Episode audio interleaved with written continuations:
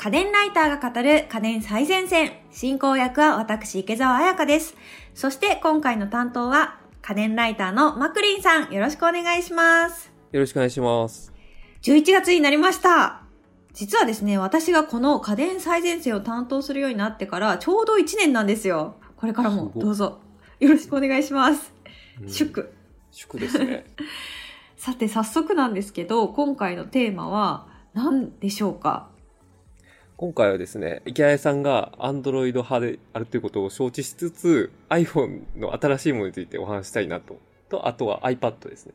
おー、私、あれですよ。iPhone も好きですよ。普段使ってるのなんですねは、はい。普段使ってるのは Pixel なんですけど、はいあ。の、もともと Mac ユーザーで、MacBook Pro も使ってますし、iPad も使ってますし、家に iPhone X はあります。なんで、あの、うん iPhone 自体も、なんか新しい面白い機能がついたら買いたいなって思っている派です。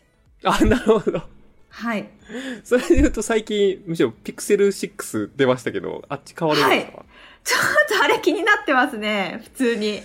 動画見てます、めっちゃ。あ、めっちゃ見てます？向こうは向こうで、あの、うん Google の独自チップが初めて乗るっていう機種になるので、あー、すごく Google 楽しみ。はい。そうなんですよ。すごい気になってますやっぱり独自チップ作るとすごく速くなるし、最適化されるじゃないですか。そうなんですよ。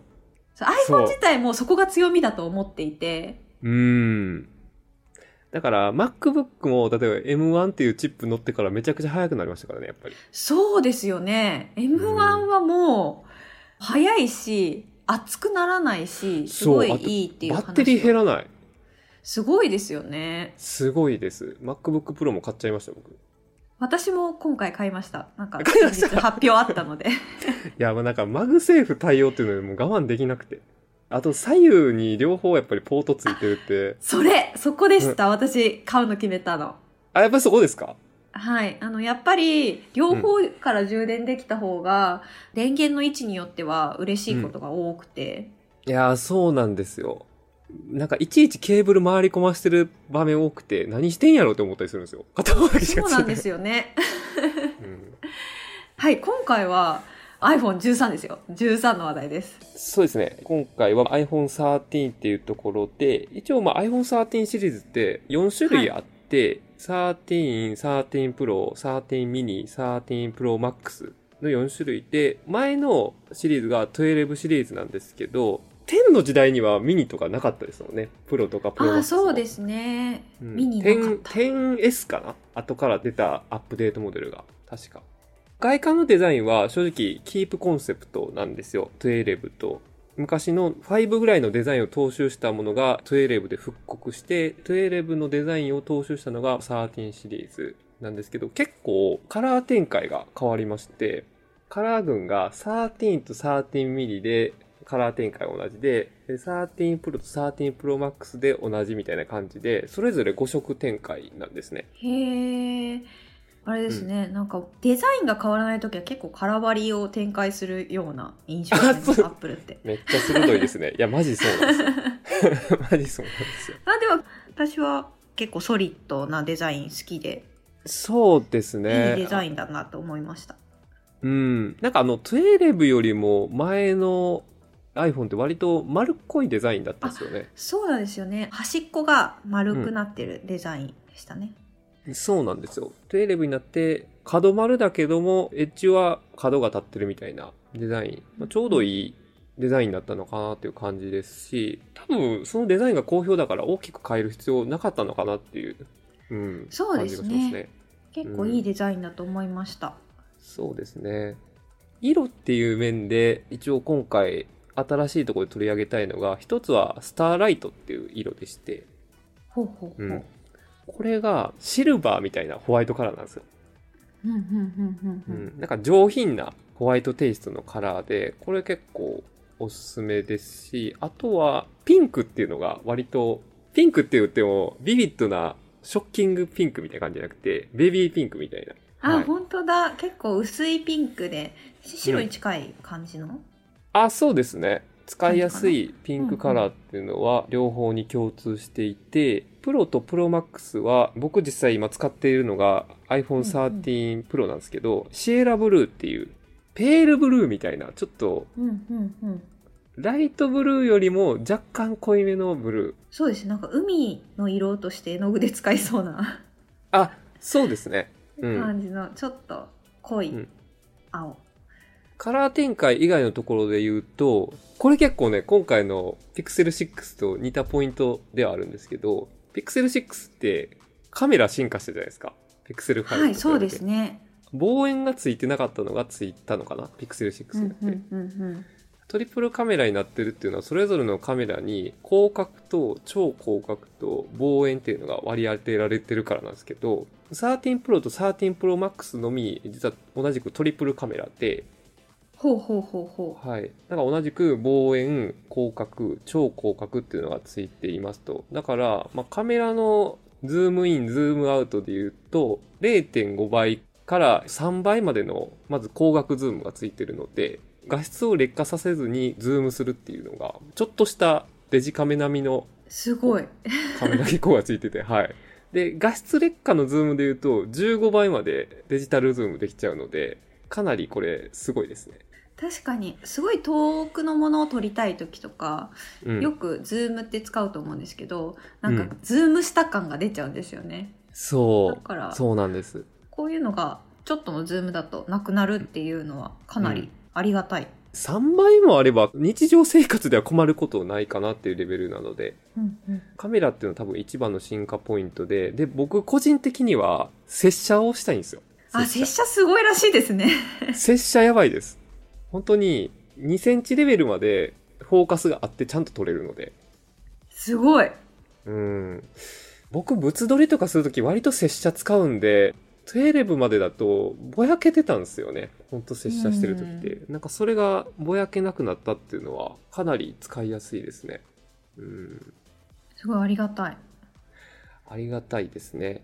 あとの進化ポイントは、リフレッシュレートですね。ちょっとだけマニアックな話になるんですけど、リフレッシュレートっていうのは、1秒間の間に何枚の絵を差し込めるかっていうところの値を表したもので、例えば 120Hz なら、1秒間に120枚の絵を差し込んでるってことになるうんうんうん感じなんですけど、要はこのリフレッシュレートってヘルツっていう値で表すんですけど、その 120Hz が 60Hz になったら1秒間に差し込む絵っていうのが60枚減るから、もうちょっと滑らかじゃなくなる。要はヘルツの数が上がるほど滑らかになっていくっていうところなんですけど、モバイルでゲームをやる方も増えてると思うので、ゲーマーの方だったら気にする方多いですよね。多いですね。また Pixel 6の話に戻りますけど、Pixel 6も今回実は 120Hz に対応してるんですよ。ほーバトルしてる。12が常時 60Hz だったんですけど、13 Pro と13 Pro Max のみ、10から 120Hz までの可変リフレッシュレートっていうのに変わったんですよ。これどういうことかっていうと、常に 60Hz っていらないんですよ。要は、まあ確かにな、普段はな。そうそうそう私そう は。日常生活でそんないらないかなっていらないですよね。てます。要は本当に先ほどおっしゃったゲームをするときとか、あとはめちゃくちゃ早くサクサクこう画面移動したりとか、そういう場面ぐらいでしかリフレッシュレートって正直いらないんですよね。うん。なので結構この可変リフレッシュレートって効率よくて、使わないときはもう極端な話 10Hz に下げてバッテリー消費を抑えてくれますし、必要なときは最大 120Hz 近くまで上げて滑らかに表示するっていうのを優先してくれるので、効率がめちゃくちゃ上がったんですよ。すごい地味だけどすごい変化。自分だけですごい変化なんですよ。まあ、要は、もうゲーミングスマホに近い感じで使えるようになったっていうのは、結構な変化です。うんうんうん、すごい。で、あとは、もう一個ちょっと面白いポイントで申し上げると、実はこの13 Pro と13 Pro Max のみ、ライダーっていう機能入ってて、あ、これね、これはね、羨ましい機能。悩ましい。あ、ね欲しいですか？うん日常生活これ欲しいです。私 3D プリンターとかであ 3D プリントしたりとかするので、こういう機能載ってると、うん。実世界のものを測量してデジタル上のデータに変換できたりするので、すごくうん楽しそうだなと。そうですね。こう、仕組みだけご説明すると、レーダーを本体から発信して、そのレーダーを発信して、こう、壁で跳ね返ってくる時の距離で 3D の空間の距離感を測るっていうものなんですけど、今おっしゃった、あの、3D プリンターにも使えます。要は 3D スキャナーアプリ使って。僕ちょっと個人的な話なんですけど、結構あの、撮影スタジオとか運営してたりするので、そのスタジオを内覧に行ったりするんですよ。はいはい。で、でも、いちいち巻き尺持って測るめんどいじゃないですか。めんどいですね。めんどいんですよ。だから、まあ、13 Pro 持って行って、測量アプリを起動させて、部屋の中のぐるりと一定期間撮影するだけで高さとか、要は部屋の測量が全部終わっちゃうんですよ。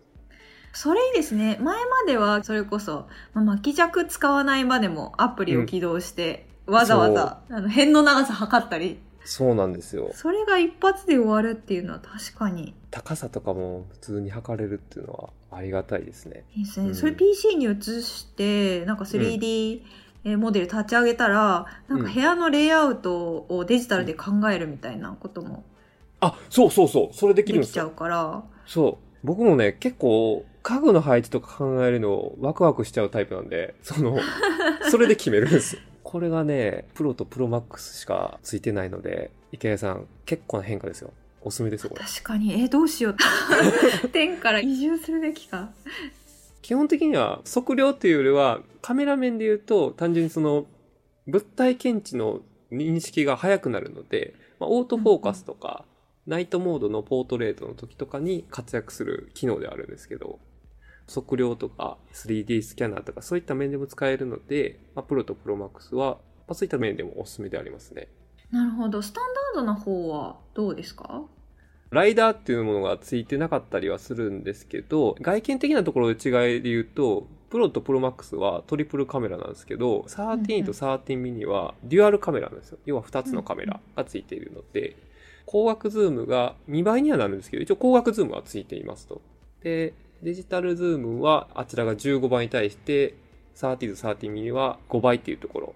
なので、カメラ面では望遠レンズはついていないですけど、あとはそのライダーっていうのがついてない以外はほとんどまあスペック的には変わらない。なんなら前のモデルの12 Pro とか12 Pro Max と大きく変わらないスペックになったので、すごい。お得ではあるかなっていうところですね。うんうんうんうんできるだけちっちゃいスマホ欲しいとかっていう方は、13ミニはちっちゃいけども高スペックっていう意味では結構おすすめできるかなっていうところですね。確かに。手に収まるスマホを使いたいみたいな方多いですもんね。多い。SE の人気が強いのってやっぱりそこだと思うんですよね。うん。プロとプロマックスいいとこばっかり言いましたけど、重さはもうめちゃくちゃ重いんですよ。うん。200g 超えちゃうんで、プロもプロマックスも。確かに。カメラがそれだけ進化したってことですね。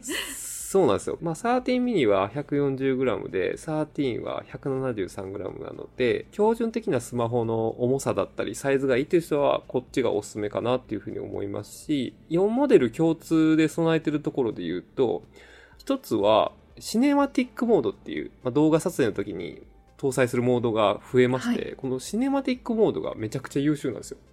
ああ、なんか、本当に映画撮ってるみたい。iPhone は私たちに映画を撮らせようとしてるのか、みたいな感想がすごい発売された時多かったですけど、やっぱそんな感じなんですか？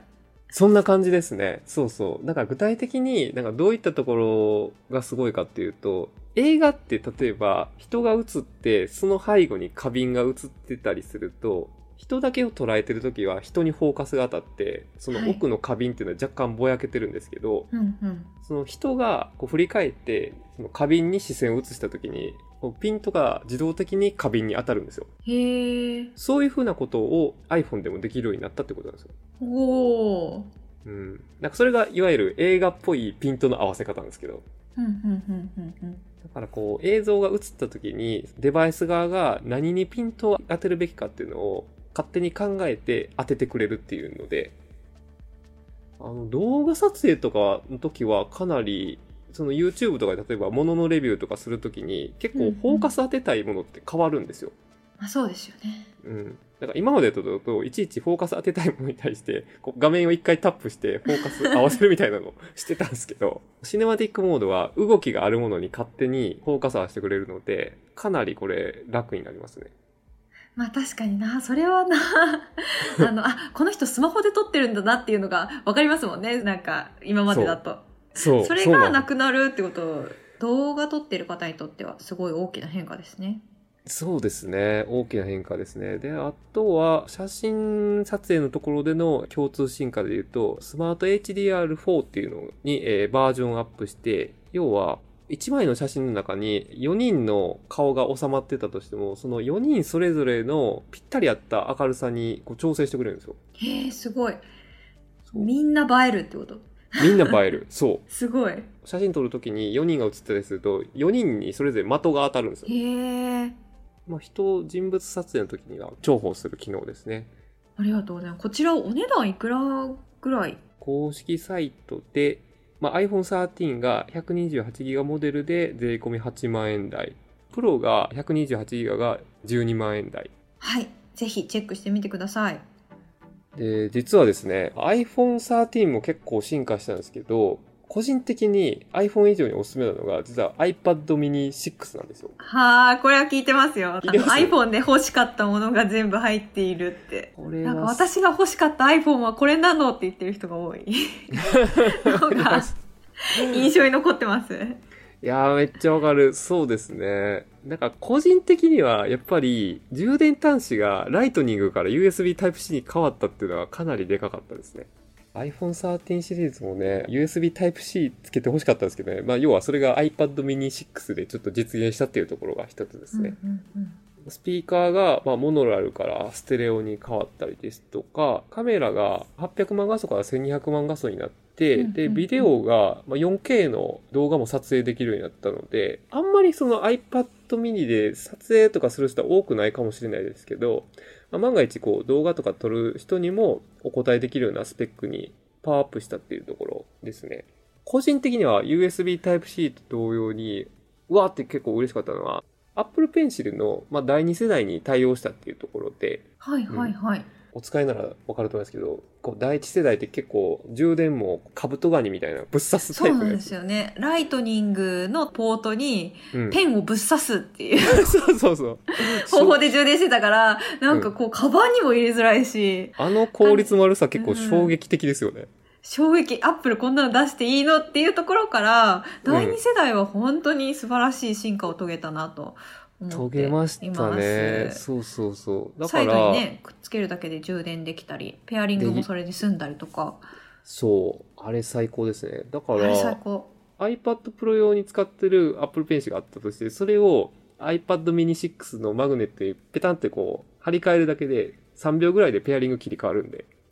これあれなんですよ。なんか家族の乗っ取れるから、うん。すごい、実は困ってる。確かに。マークつけとかないと。あ、ほんまや。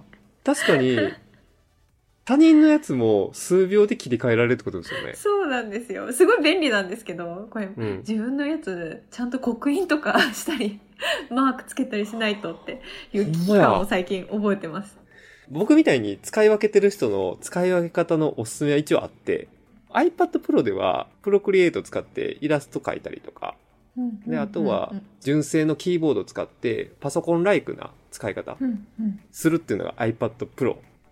で、一方で iPad mini って片手持ちできるんで、電子書籍見たりとか、ああ、いいですね。ちょっとね、スマホだと漫画小さいよって感じること多いですもんね。で、iPad で見ると手が疲れちゃうみたいな。そうそうそうそうそう。うんちょうどね、片手を広げた時の横幅と iPad mini 6が本当にちょうどいい感じなんですよ。へえ、なので、まあ、電子書籍リーダーとして一つ使えますし、あとは、何気に僕重宝してるのが、SNS 見るときに、実は、Twitter とか見るときに、ちょっとこう、スマホの画面が若干拡大した形で見れるんですよ。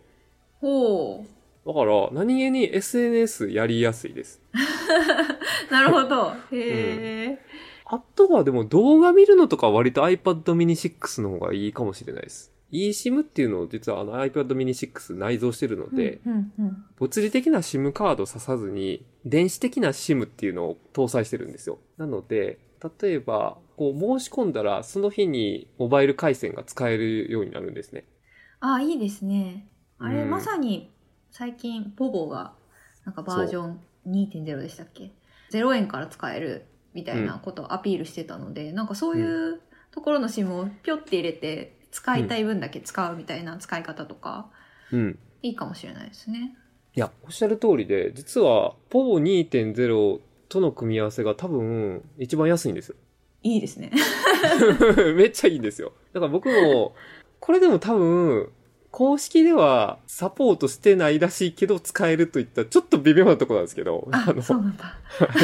iPad mini 6に POVO 2.0を組み合わせて、で、僕はトッピングっていうので、180日間、半年間使えて、150ギガ使えるっていうやつなんですけど、へえ。うん。これが1万2000円ぐらいなので、あ、いいですね。半年で？半年で使えるんですよ。すごい。だから、この使い方が多分一番ギガ安く抑えられます。すごい。いい話聞いたな。そうですね。iPad mini 6との組み合わせはおすすめです。であとは進化ポイント結構多くて画面のロック解除が iPad mini 5だとタッチ ID はい。だったんですけど、そのそれがあのホームボタンからトップボタンに変わったんですよ。おー、すごい。うんコンパクトになりましたね。そう、うんホームボタンがほぼベゼルレスでなくなったっていうところでこう画面の視認性が上がったと同時にトップボタンに変更したので、まあ、良くなったっていうところではあるんですけど、まあ、やっぱり Face ID と同時搭載してほしかったなっていうのは正直ありますね。あなんか両方あるとやっぱりいいんですよね。いちいちこう指をトップボタンに持っていくっていうアクションがどうしてもめんどくさい場面があるんですよ。家の中ではやっぱり当然マスクしてないですから、そういう時はもうフェイス ID でパッと動いてほしいんですよ。うん。ー。わ、わかりますわ。まあそういったところで、まああとは CPU が A12 から A15 に進化したっていうところでも、まあ結構良くなったなっていうところですね。はい。うんうん。iPhone じゃなくて、こっちのミニを買うみたいな選択肢はすごいあるかなって感じました。特に、あああ、の、ガラケー使っててみたいな方とか、iOS のアプリ使いたいみたいな方多いと思うんですけど、そういった方もにもかなり需要ある機種になるのかな。ああ、確かに俺スマホの代わりって考えたことなかったけど、全然使えるわ、それ。はい、うちの父親はずっと iPad mini 使ってました。えスマホ代わりに？スマホ代わりに。ああ、でも、画面の視認性めちゃくちゃ高いからありですね。そうですね、特にね。目がちょっと悪くなっても、うん。文字が大きく設定すれば使えるし、ああ、確かにな。っていうところでありかもしれないです。こちらちなみにお値段いくらぐらいなんですか、公式サイトだと Wi-Fi モデルの 64GB で税込み59,800円で、256GB ですと77,800円。うん僕は今回、回 64GB にしちゃったんですけど、当然 iCloud もありますし、USB Type-C なんで普通に外付けの SSD 接続できるんですよ。へえ。容量が足りない時とかは。だから、意外と困んないかなっていうのは僕の主観なので、全然64でもいいかなっていうところですね。ほう。外付けできるんだ。それですよこう USB Type-C のメリットです、これ。すごい。すごいです。今回は iPhone 13と iPad mini についてお送りしてきました。家電最前線の番組ツイッターや番組ホームページでも今回紹介した商品の写真などを載せています。番組ホームページへのリンクはお聞きのポッドキャストアプリの番組概要欄にありますので、ぜひご覧ください。そしてここで番組からリスナーの皆さんへのプレゼントのお知らせです。11月のプレゼントは、シャープ99、さっぱり気持ちいいお風呂家電の回でもご紹介した女性にも男性にもおすすめ洗顔ブラシのフィリップスビザピュア1名の方にプレゼントします。応募にはキーワードが必要です。今回のキーワードは1周年です。お聞きのポッドキャストアプリの番組概要欄、または番組ホームページやツイッターのプレゼント応募リンクからご応募ください。締め切りは12月15日水曜日です。次回は初の試み、人気ポッドキャスト宇宙話とのコラボ企画をお送りします。お楽しみに。ここまでは家電ライターのマクリンさんとお送りしました。ありがとうございました。ありがとうございます。